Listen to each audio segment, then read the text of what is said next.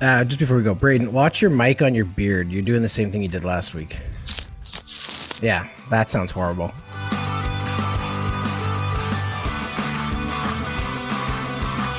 Hello, welcome to Hat Trick. I'm Jordan Dowler Coltman. I am joined, as always, by my brother Braydon Dowler Coltman, and this week we have a very special guest, first time to the pod, Jamie Henry out of Calgary.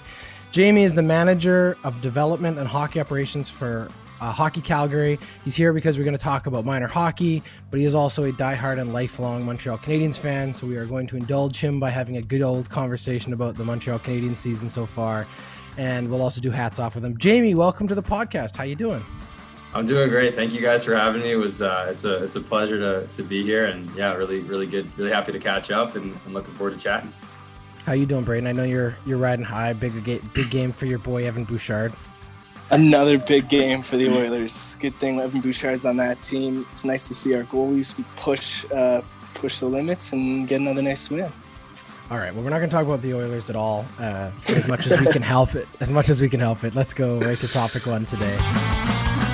Um, all right, topic one. So um, we've spoken a lot on the show about how the NHL and professional hockey has been dealing with the effects of COVID, um, but we wanted to spend a little bit of time today talking about the effects it's had on minor hockey. Obviously, you know, d- doesn't get the same kind of attention unless you've got a kid playing minor hockey or you, you know, family member. So then you're then it's sort of in your in your world view. Um, but if but if it's not, um, you probably haven't even thought about it. But maybe you grew up playing hockey. Maybe you know someone who has. And just to think for a second what it would be like in this time to not have that sort of team that you're going and hanging out with your friends, hanging out with your your teammates, going and playing that competitive sport. It's good for physical activity, all those kind of things. Big changes because of COVID, obviously. So Jamie is here. Like I said off the top, he's the manager of development and hockey operations for Hockey Calgary. Jamie, let's just start with this. Um, obviously the whole world has been shook up and changed and every i mean we're on zoom because of covid. Um, if you go back to last march how did covid first sort of affect your season last year in calgary?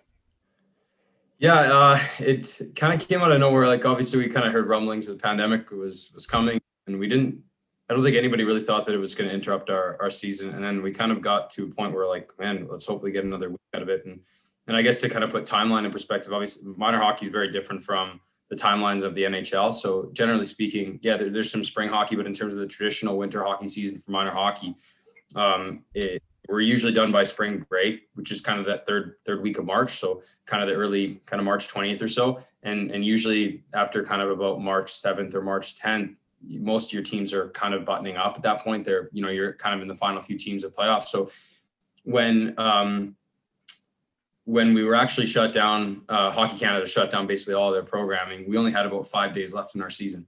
So um, when you look at the grand scheme of things, we were very fortunate. And from a youth sport governing body, when you look at sports baseball that were affected right from the onset and things like that, that was um, certainly we felt very fortunate. And then it was just uh, uh, at the beginning, it was trying to figure out. There's a lot of voices out there that wanted to champions were going to be since we didn't hadn't had a championship game. So we tried to figure out a way to do that, and then and then kind of things kept calm, and then we we were like, okay, great. Well, things are gonna be back to normal by September, right? And then so you know uh, uh we got to May and we kind of started looking, you know, and say uh, we we might need to do some serious planning to see what what hockey's going to look like uh, coming back because we don't we don't know it's going to come back to to being normal. So at that point, we got into kind of full gear with uh, our governing bodies at Hockey Alberta and, and really trying to think about what this could look like, not not knowing what it's going to look like when it comes September, right? So. Yeah, totally. And I guess that's the first that that's sort of the next piece of it. When did that I mean you kind of said it, but how quickly did that shift from sort of the I mean everybody thought, well, this will be a couple weeks, maybe a couple months and we'll be back to normal like you said, back to September. I'm assuming as the summer rolled through, you know, we, we started to see professional sports finding their ways back in. That probably already intrinsically puts pressure on a smaller organization or you know a minor organization like you guys because everyone's looking to the NHL to take the lead. Well, if it's safe for the pros, must be safe for us. I mean, I know there's some crazy hockey parents out there who probably think, I mean, as soon as the NHL is good to go, we must have been. How quickly did the planning for you guys shift into how to make it work? Um, and and when did you get that green light to do something, or did you? Yeah, so it was probably probably around June when we really had to start shifting that focus to say, okay, it's yeah, we got to figure out what this is going to look like, and and and so much of it is like the amount of different plans that we've built and adjusted and modified and thrown out and stuff like that because the rules change all the time, and and it is what it is. It's not just our industry that's being affected by that, but there's so much planning that has gone involved in contingency plans. So you you build out models of okay, it could look like A, B, C, or D. Um, and I, I, think one of the things that we did that we were pretty proud of in Calgary is we focused on um, making sure that no matter what we do when we come back to hockey, we want to be able to tell our members. We've got 14,000 minor hockey players in Calgary, so it's a fairly large organization, affects a lot of people, a lot of families. So we said, okay, well, we want to be able to tell our members who are our customers, right? We're going to be able to offer you, and these are kind of the, the key points were fun, development, safety obviously safety is number one right? Um, like skilled abilities so some sense of tiering right? People want to it's good for the kids it's good for their development to have some close closeness when it comes to the skill abilities. Some sense of gameplay whether it's formal or whether it's modified but some sort of gameplay maybe it's three on three. And then flexible transition not knowing what's going to happen from month to month to month how can we transition from this to possibly regular mode and stuff like that? So so much of it was more really critical you know critically thinking about where we're at now and where we want to be and what are the different ways we can get there and building out the different plans and getting in place so when an announcement comes how quickly can we maneuver and make those calls and make those changes and Jamie, it's been a little while since I've been a referee in the Adams for uh, for minor hockey here in Edmonton. But what are are are there are there teams playing now?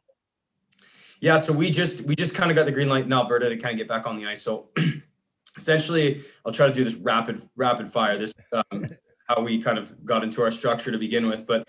Um, at the beginning, we had a cohort based model. So basically, you could have groups of up to uh, 50, 50 kids, or, or um, coaches could be in there as, as long as anybody who was in contact, close contact with each other. And you had a okay. 50 people. Uh, that cohort, if you wanted to change, you needed to have a two week break in between to change those cohorts. So the first thing we started doing is let's get into a group of um, groups of 50 of like skill ability. So we had to run evaluations or um, sorting, as I like to prefer to call it, but sorting players without doing any gameplay because you right. they, they have to be distanced to start before we can form the cohorts, right?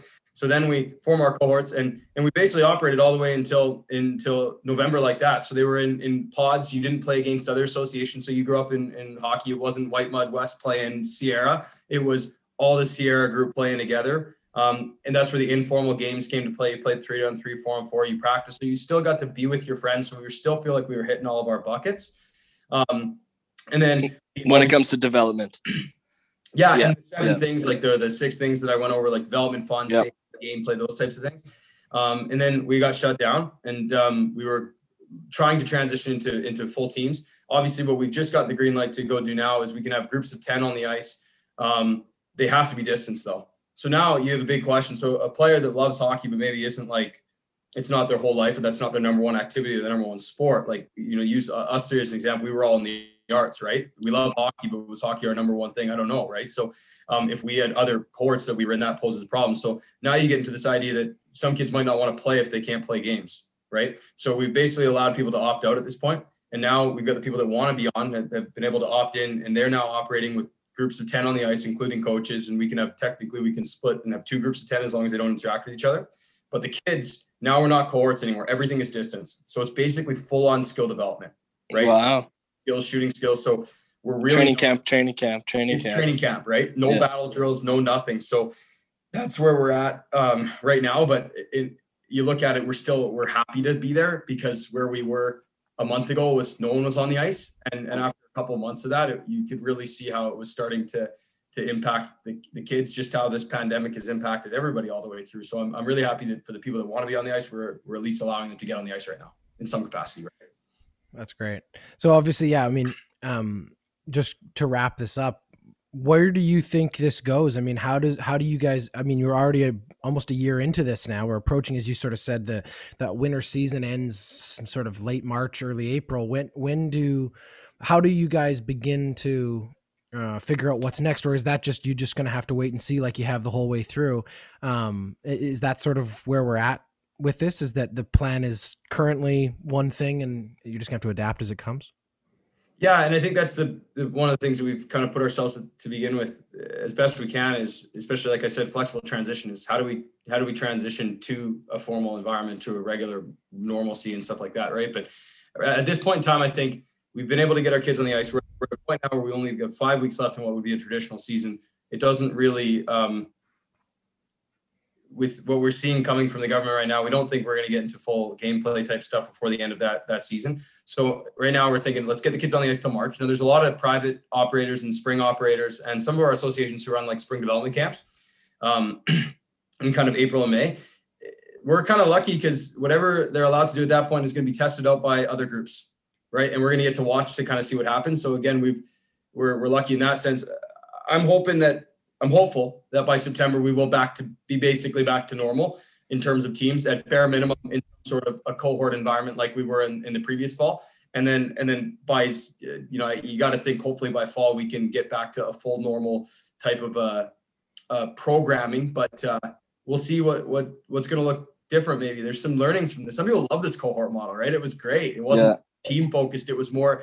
and I could talk for hours about the European development model and, and how there's some some stuff on that, but some of this was that, and it was great. Mm.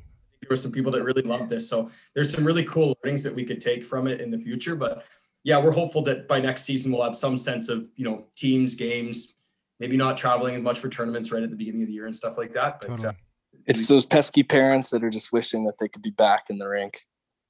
hundred percent. Yeah. You, you, it's a it's a uh, it's an industry with very passionate stakeholders, and that is a um, a benefit, and sometimes it can be a pain. But uh, a detriment, yeah. Don't complain about having that because it's uh, worse if you don't have any of that, right? We're a volunteer-driven um, organization, and, and those people are the reason why minor hockey is able to run is because we have passionate volunteers to do the work behind the scenes, and they've done an unbelievable amount of work this year.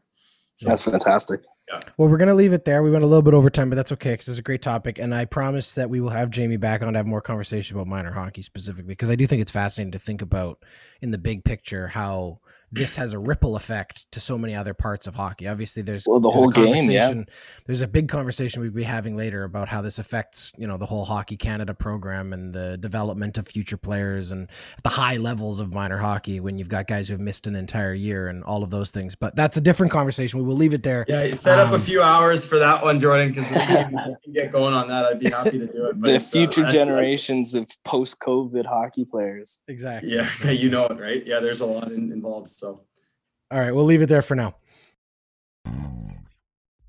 Topic two this week is brought to us by Busy Bee Vegan. Are you feeling hungry? Busy Bee Vegan is a plant based meal prep service offering pre made, delicious, and healthy plant based meals to the greater Toronto area. Whether you're curious about plant based vegan eating, looking to improve your overall health and wellness, or simply too busy to cook, Busy Bee is for you. Their plans are focused on eating clean without sacrificing taste and contributing to a healthy planet. They have made it super simple. Choose and order your meals from the multiple plans they offer, and they will deliver your meals in environmentally friendly compostable containers right to your door. You can find them on Instagram at Busy Bee Vegan Meals or on Facebook at Busy Bee Vegan. Go check out a small local business in Toronto and save the hassle of COVID grocery shopping and cooking. Let the busy bees feed you buzz worthy meals. Mm. All right, here we go with topic two today. Uh, and after we grilled Jamie on the last one, he had to go through all of his statistics and all of his analytics and all of his deep uh, work and business related. Let's go to pleasure for a moment. I know you are a lifelong, diehard Montreal Canadiens fan. You must have enjoyed the beginning of the season. It's leveled out a little bit. I'm not going to pour water on it yet because they're certainly still competitive in this North Division. And I think this is going to be a wild ride right to the end. Um, First off, Jamie, early impressions. How you feeling as a Habs fan? Uh, what like twenty games in? Yeah, I, I you know feels feels pretty good. I like where they're at. I, I think they came out hot out of the gate, and like everything, it kind of always comes back down to the mean. So I was I was expecting them to to kind of come back a little bit, um, which they they've shown. But uh, yeah, they've they've I'm I'm excited where they're at. I think uh, it it goes to show that um, the moves that, that Marc Bergevin made um, in the offseason are are paying off um, for the most part, and um, and just seeing where they were at kind of in the playoffs and, and some of the the development of their their youth has has continued to develop and through 20 games this season now that's better than you know a seven or eight game playoff sample size it's you're starting to see that maybe those guys are the real deal, and, and there's some some good things to look forward to as a as a Montreal fan. So it's nice to cheer for a, a winning team. Hey? Yeah, you must feel good today too, eh, Brady? I do, buddy. I do. But you know, he's trying so, to turn this on the Oilers already. Get out of here, Brady. I'm not. Stop I'm it. not. Here's what I'm trying to say. I've been an Oilers fan for all my life. But when I was eight years old, there's one guy who who convinced me to pull on a Montreal Canadiens jersey, and it was Jamie Henry. Was, and forever, I will have a little piece of the Montreal Canadiens with me because of your passion for them. So I am oh, thrilled. Now, my grandfather would say that it's because of him and his passion for the Habs, but combined between the two of you, I am thrilled that the Habs are doing well this season. But what I want to know is what do you think of the free agent uh, signings and the offseason moves that Bergevin made? Bergevin's been polarizing over the years. He's made really good moves and he's made some very daft moves. What do you think his most effective move this offseason was? Oh, um, I think part of that is actually still remain to be seen because I know people are going to expect me to go to um, Anderson and Toffoli right away and and I think that those are the obvious ones. So I'm going to give you a curveball. Um, You're going to give me those goalie pads. Sorry, yeah, I'm, I'm going Jake Allen um, because I think we're, we're we're looking at it down the road. Is that you have Carey Price is a great goaltender and he he can be he can be average with the team that he has in front of him right now. Like it's a Julien team, you know they're going to play well defensively. Um, their defensive corps is like scary. Um, right too. So that's uh, another thing. Um, just in terms of like no one wants to go in the corners with some of those guys, right? You're gonna get your head taken off. So in a lot of ways, like goaltending doesn't need to be that good, but but Montreal because of that, Montreal hasn't really had a great backup in a lot of, in you know a really solid backup in, in quite a while. Um, and I think the, the, the good thing is I think Carey Price plays a lot of games, right? So you get you get to the playoffs and maybe he's tired and, and hey, he played really, really well in the playoffs last year and he was rested, right? Like it goes to show how important it is as a rested goalie. And there's you don't have the days anymore where Mark, Mark Martin Brodeur is playing 70 games and then going to win the Stanley Cup. The goalies that are winning it are playing 55 games max, right? And so you need to have a good person in place. And Jake Allen to me is not a backup. And that's the other thing is Montreal's always had backups.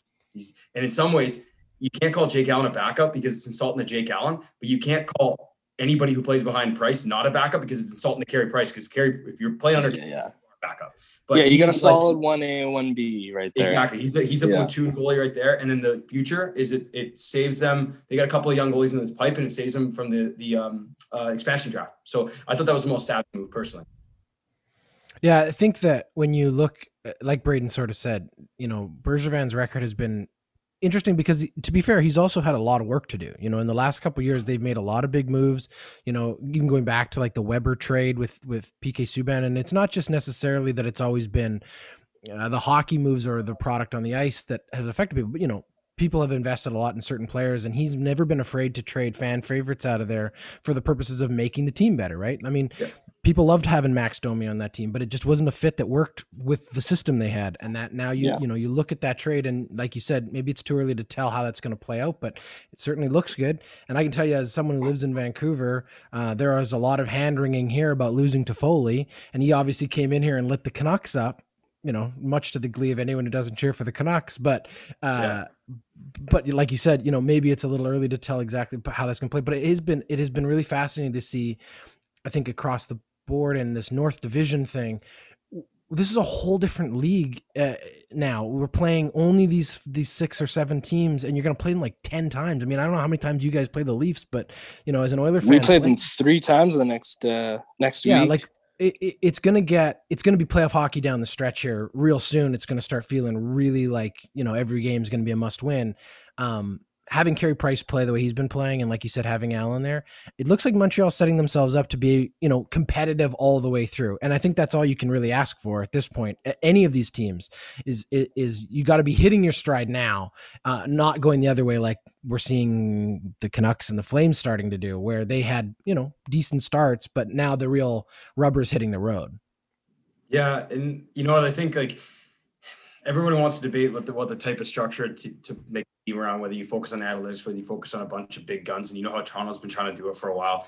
I think it goes to show when you get deep in the playoffs, and this isn't a new take. This is what a lot of people say out there. It's like goaltending and a really solid defense will win your win championship or at least help you keep you competitive when the going gets tough. And I, you know, Montreal, you have the defensive minded coach, you have the goaltending in place, and and I just thought that like I'm not surprised that they that they did that they came kind of out of the gates with like fiery. Like I thought the two biggest successes for them in the playoffs this past year, outside of Carey Price, were what I call the big three, which is Weber, Petry, and Chiarot and they're all like six foot three and above. And then you go out and get Joel Edmondson. It's like good luck playing against that group. Like I know Joel's not very mean, but like like that's a oh he's pretty mean. At least the, the games well, I mean, compared to Girard and Weber, he's a little bit on the yeah, yeah, yeah. about those three. But like like the stick lengths to get around those guys, like that's absolutely ridiculous. And then so you get those four guys, like they're tough to play against. And then the other big question mark was were the, the two centermen that actually looked like legitimate top six centermen, were they gonna do that again this year? And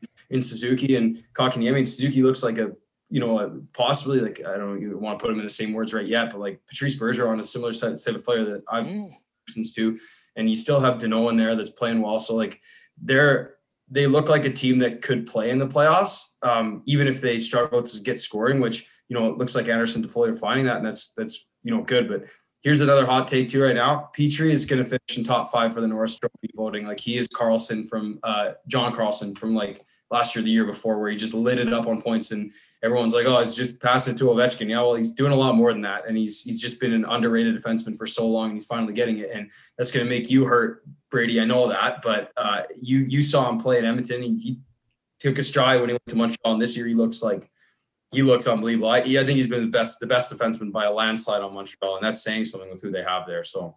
I love these hot takes by Jamie Henry, future yeah. NHL GM, president I don't know that. well, uh, we're out of time on this one. Yeah. Um, to summarize, I think you know they're middle of the pack right now, but they're within four points of second, um, and it, that's what I think we're we're living in. This this North Division is going to come down to the next couple weeks here, where the top four teams sort of run away and leave the other guys behind, and then it's going to be a dogfight right to the end. So, um, lots of positives, lots to look forward to, and uh, isn't it just nice to have you know Canadian teams in a being put in a position by the fact that this is how this is going to work out. We're going to have some good one of the top four. in the playoffs. exactly. Yeah, better finish first. All right, that's topic two for this week. Uh, we'll leave it there. Do you or someone you know own a small business? Are you looking to grow or to reach new customers? Hey, why not let us help? Hatrick is looking for unique brands, businesses, and products to advertise on our show. You can find out how we can help spread the word about your business by contacting us on Facebook, Instagram, or Twitter. Okay, our third topic this week, we're going to do hats off, um, our favorite segment. Um, I'll start. Um, so hat, my hat goes off this week to Sidney Crosby. He played his thousandth career game uh, tonight, which seems kind of crazy considering it. You know, I don't feel old most of the time but now I'm starting to feel kind of old. You know what I mean? Sidney Crosby, uh, thousand games, and obviously a career that has had like a roller coaster of a, of a ride. He, you know, had that great start to his career, all that promise, first overall, came out of the gates, played with his team owner Mario Lemieux for the first year and a half. It was just so much fun to see Sid the kid. Um, but he's not Sid the kid anymore. He's grown up. He's you know been the dominant guy in the NHL for over a decade now. We all remember the golden goal. I think Jamie and I were in the same city maybe not uh, for that game, but I know you were out here for the for the Olympics. We went to a couple games, um, you know. But the golden goal and winning Stanley Cups and just living up to what was promised in so many ways. Um, he's not going to catch Gretzky in most places like they thought he might have when he was a you know 16 and 17 year old kid. But honestly, huge tip of the cap, the cap to a just an, a first ballot obvious Hall of Famer and you know a generation defining player, Sidney Crosby, thousand games. Congratulations. Is that good? A thousand games. wow, I mean, you gotta you gotta no, stick around, playing. right? I'm playing. That's a. It's how a, many NHL games you got, Jamie? No, I, hey, I was it was being sarcastic. It's that's amazing, amazing accomplishment. So, yeah. What with all the lockouts he's been a part of? Well, and, and injuries, concussions. He almost didn't Missed come back years. from a career. He exactly, almost, 23 years old. Almost, he almost didn't come back from here. And now he's got three Stanley Cups. Crazy. All right, Jamie. Um, oh, I was gonna let Jamie go last. Braydon, you ready to go? Let's see what yours is. Yeah, Hats I off. couldn't remember who Jamie's was, so I'm hoping I didn't take Jamie's here by um, giving my hats off. I didn't have to look very far, uh, then give it to Connor McDavid, who scored the hat trick tonight. He also what made another record of what 500 points in 360 some games, which is the Same same as Crosby. That's pretty Crosby, crazy. yeah. That's that's pretty. Uh, there's some synchronicity in that, and my hat goes off to uh, to Captain Connor. And he's a young guy too. We, I was joking with my wife today. We watched the Toronto Montreal game because I knew we were going to talk about the Canadiens. I'm not going to bring it up because it didn't go well for the Canadiens. It's all But good. It happens. in but- Joe Thornton scored. Joe Thornton's wearing 97 for the Leafs. You know what's funny about that? He's wearing 97 because that's the year he was drafted. McDavid's wearing 97 because that's the year he was born. He's a wheeling for baby. Amazing. Anyway, anyway, Jamie, who's your hack going off to this week? Well, you so lovely um, alluded right to him. Big Jumbo Joe is my um, tip of hats off. I know, uh, crazy right there. So great segue into that. Um, he continues to amaze me with what he can do on the ice. I mean, maybe I'm not amazed what he can do on the ice, but like continues to amaze me with like how successful he is and how much he loves this game. It's it's unbelievable. Like Jaromir Jagr was always the guy that people talk about being like, this is a guy who loves the game. Just will play forever. But you didn't I don't know if unless you were around that room that you really got the feeling that Jaromir loved the game. Like he just loved playing hockey. That's what his life was. Like Still is. Joe, like, and I've I've heard this from other people and from listening to other things. Like he loves being at the rink more than anything. They could have a day off. He'll go in the rink just to hang out with the trainers. Like he loves this game. And he goes to Toronto. Everyone's like, he's too old. He's not gonna be able to keep up with that line. He won't be able to play with the first line. He goes in there. He's sorted out after the first couple of games. He gets a few points, not too, you know, whatever. Then he goes down with an injury. He's out for a little while. Comes back. He puts up three points in a night the other night against Ottawa. I believe. I know it's Ottawa, but it's still three points. Like the fact that he's keeping up and contributing with those guys, and it's not like he's just standing in the front of the slot and they're tipping, shooting off his stick, and Martins and Matthews are buzzing around. Like he's doing stuff there. And then he comes out again tonight with points. He's got a point a game. He's at a That's awesome. and he's in his 40s, and there's way more other guys that should be scoring there, right? Like, Totally. And a point a game, and he missed like five or six. right? Like, I just And if had a couple haven't- called back, didn't he? Yeah. Yeah, that's right. He had a couple come back too. If you guys didn't see, uh, or haven't seen him, like when he, his wife's from Switzerland, so he was in Switzerland in the summertime, and he was taking like a taxi up a mountain, and and there's like, and the taxi driver like filmed it or whatever because he's got like the dash camera or whatever, and Jumbo Joe is singing Britney Spears karaoke with this this taxi driver, and they're just like, yeah, That's the secret. The passion that he has for life and for hockey is like it's all we need right now in hockey right now. Everybody's like a little bit broken down about COVID. Like just just watch Jumbo Joe enjoy hockey. If I could have a camera on him 24-7, that would be a big brother episode I would love to watch. There you go. So He's got- hats he's off, got- tip of my hat to Jumbo Joe. Love it. Keep doing what you're doing. Love it. He's got 1,600 plus games. So Sidney Crosby's got a thousand. this kid's got this Jumbo Joe's got like Owned. 600 on him. It's incredible. And he is one of those guys you look at and you go, you know, after all the wear and tear, he's still playing plus 40. Like you're absolutely right. Great pick, Jamie. Love it. And thank you so much for coming on the show today. We really appreciate it. Great insight. Yeah, thanks for being here, uh, Jim. and a lot to of see you, fun. buddy. We will have you back. Uh, you know, maybe uh maybe we won't spend as much time in the Canadiens, but maybe you know, you never know. You never know. Grandpa Bob's gonna want to have a, a good word with you. That's Maybe right. we could yes. go on together, but no. Th- thanks for having me, boys. I appreciate it. It's been great catching up. I love love talking hockey, and, and great to great to chat with you guys and catch up a little bit. Awesome. Thanks, Braydon. Thanks, Jamie. And uh, that's hat trick.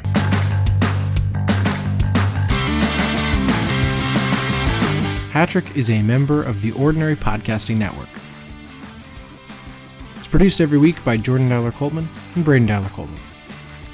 And follow us on Instagram, Twitter, and Facebook. Thanks for listening. We murdered that hockey team tonight. That was painful. I actually felt bad for them after a while. What? I thought it was awesome. Did you see they had a shot in the third period? They just slowly panned down the Calgary bench, though, and it just looked like a whole bunch of people who were like, "Why are we here?" no.